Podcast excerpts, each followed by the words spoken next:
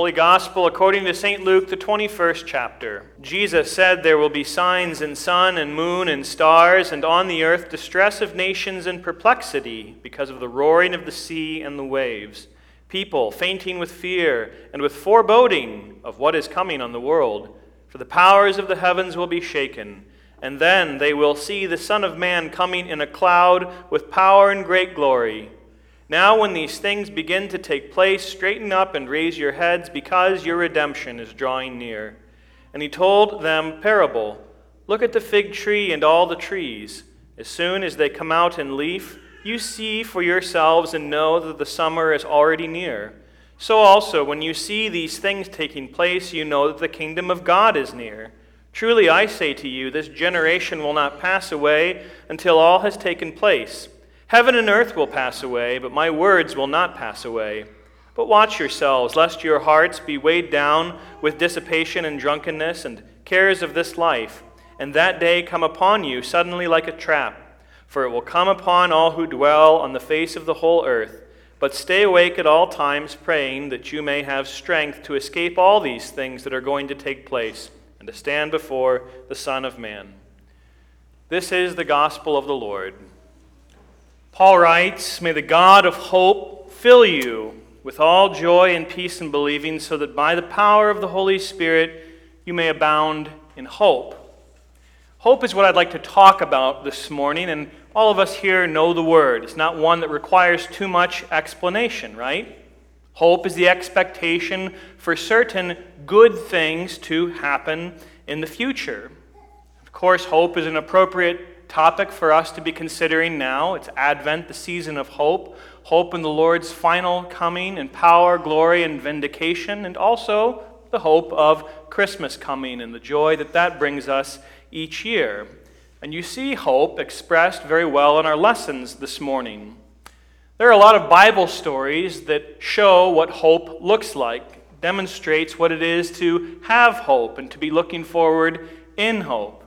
You have the story of Joseph, which takes up a good portion of the book of Genesis. After he was sold into slavery by his brothers, he still lived in hope in the God who was his God to preserve, bless, and protect him. You had the hope of the nation of Israel as they were captives in the land of Egypt and finally later captives in Judah, that is, captives in Babylon, living in hope that God would one day, one day again vindicate his people. And Paul and the rest of the New Testament writers, certainly in their own turn and way, commend hope to Christians, saying, You're a Christian, you should live hopefully in life. Faith in God, faith in Jesus Christ goes hand in hand with having hope. If you're going to have faith, you will also at the same time have hope. How could you not, right? God will bring a happy issue out of all of our afflictions, we pray, and certainly, I hope, hope for every time we are going through afflictions. But to help us remember how we ought to live in hope and how God does deliver, I want to look at a story from 2 Kings chapter 6 this morning. Story from Israel's history. Now, you have there, if you look it up, it's one of the shorter ones, but you can read it pretty quickly if you want to. You see that the Syrian king was warring against Israel. They were going on raids down in what was then the northern kingdom after the southern kingdom, Judah, had split away. And what he would do, this king of Syria, would have his army go in certain encampments around. And now, this is long before the day of satellite imagery and really systematic military intelligence where you always kind of knew who was going where. You could pull out your phone right now and see exactly what's going on in the Ukraine because we have that technology. They didn't have that back then. Back then it was word of mouth. Well, at any rate, they'd go around with these camps, but each time the Syrians were preparing to go on a raid, to fight a battle, to get Israel by the short hairs, as it were, the prophet Elisha, Elisha with an SH, he would foil the plan.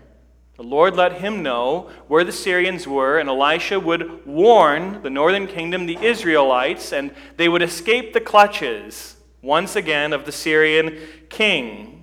Time and time again, Elisha foiled their plans, and time and time again, in frustration, almost like a Scooby Doo cartoon, the king said, Drats, they got me again. I didn't get them.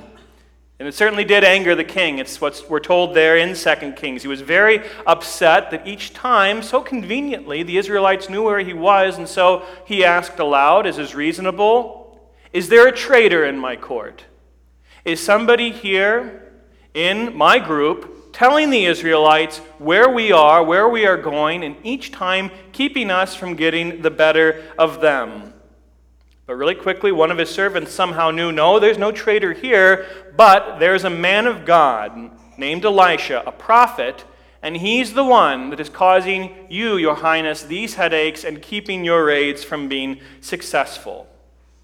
Well, there it was. He finally had the reason why he hadn't been successful, and so he says, Well, you know who he is. Do you also know where he is? That we might go and have a little chat with this man of God to keep him from keeping us from obje- uh, achieving our objective. They said, in the land of Dothan, in the town of Dothan in the northern kingdom. And so that's exactly where the king set out. He sent his great army in the middle of the night to encamp around Dothan, and for whatever reason, Elisha did not see or know they were coming, perhaps so it could play out as we are about to find out was the reason. But there they were in Dothan, Elisha and all the people surrounded by the Syrian army, and there was no way of escape. A complete siege work set up. And in the morning, when the sun came up, and the people of the city, and particularly Elisha's servant, looked out and saw the Syrians, their enemies, encamped against them with no way of escape, there was a lot of hand wringing, particularly by Elisha's servant he woke up and he saw it and he said, Alas, they've got us. What are we going to do? There is no chance for us to escape. He was, in a word, hopeless. Hopeless for what the next few hours would be for him, Elisha, and the people of the city. I think hopelessness is something that is far too common these days. Too many people find themselves being hopeless in life. It's not mere pessimism, just sort of a negative attitude. But I think hopelessness is characterized in having no good expectations about what the future is going to hold. You have it in the world, and unfortunately, you even find it in the church sometimes. The usual culprit for hopelessness is bad circumstances, right? The things that someone's going through. You're on a bad path, you're in a bad way for whatever reason, and you find yourself toying with that feeling or really overwhelmed by the feeling of hopelessness. What good can come out of this? But the seedbed for hopelessness, I would say, is not just bad circumstances. It's also no sign of relief. You are in the situation, and you can't even, in that situation, fathom how something good can come out of it, how something can change, how something positive can be affected by what you are living in. It's here to stay. You're in the middle of the tunnel, it's dark, and you don't even see a glimmer of light ahead of you on the path. There have been times in my life personally when I've been there. I've lived through such feelings, and I could describe it pretty accurately because it is a lived experience for me. And I'm going to go ahead and guess and go out on a limb, probably a pretty thick limb, that a lot of you have been there too at one point or another. Whether it's now, whether it's recently, or maybe even it was 10, 20, 30 years ago, I bet you've been there. A tough situation where there's no off ramp and seemingly little grounds for hope.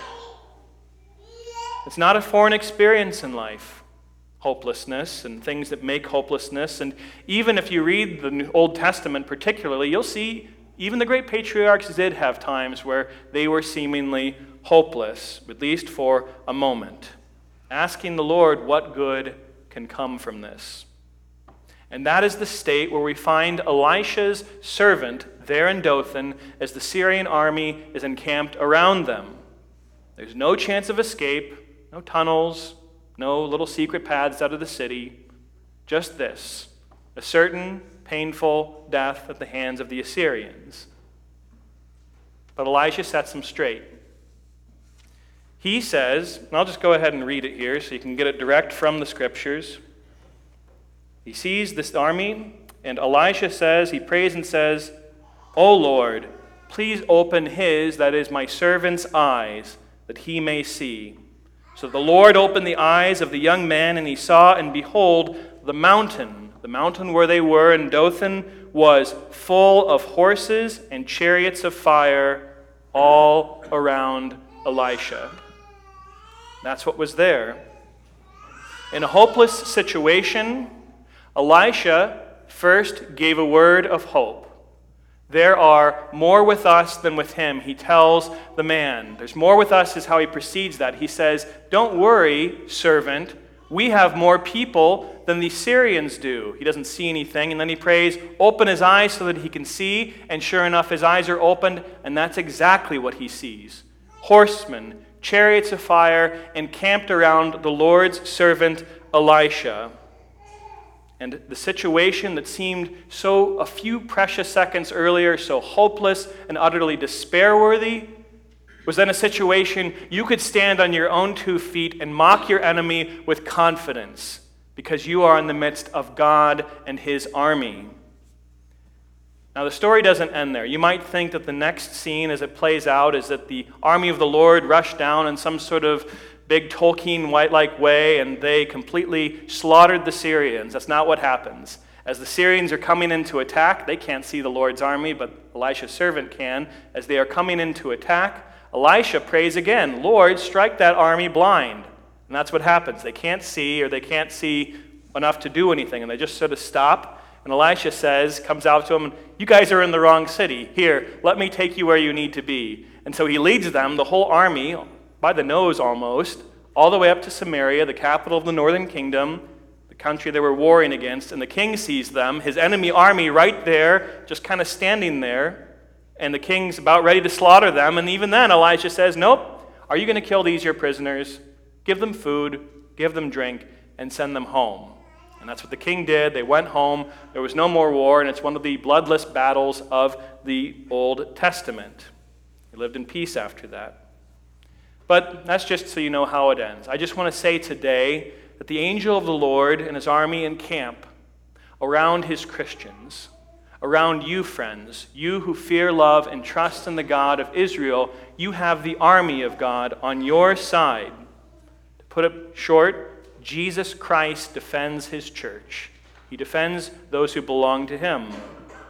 Elisha's servant, who kind of represents us in the story that I read or looked at here, he had every reason in those circumstances to be hopeless, at least seemingly. A Bad situation, no way out. But the problem that he had was he was just trusting his eyes alone. He was just looking at what he thought and perceived to be the facts alone.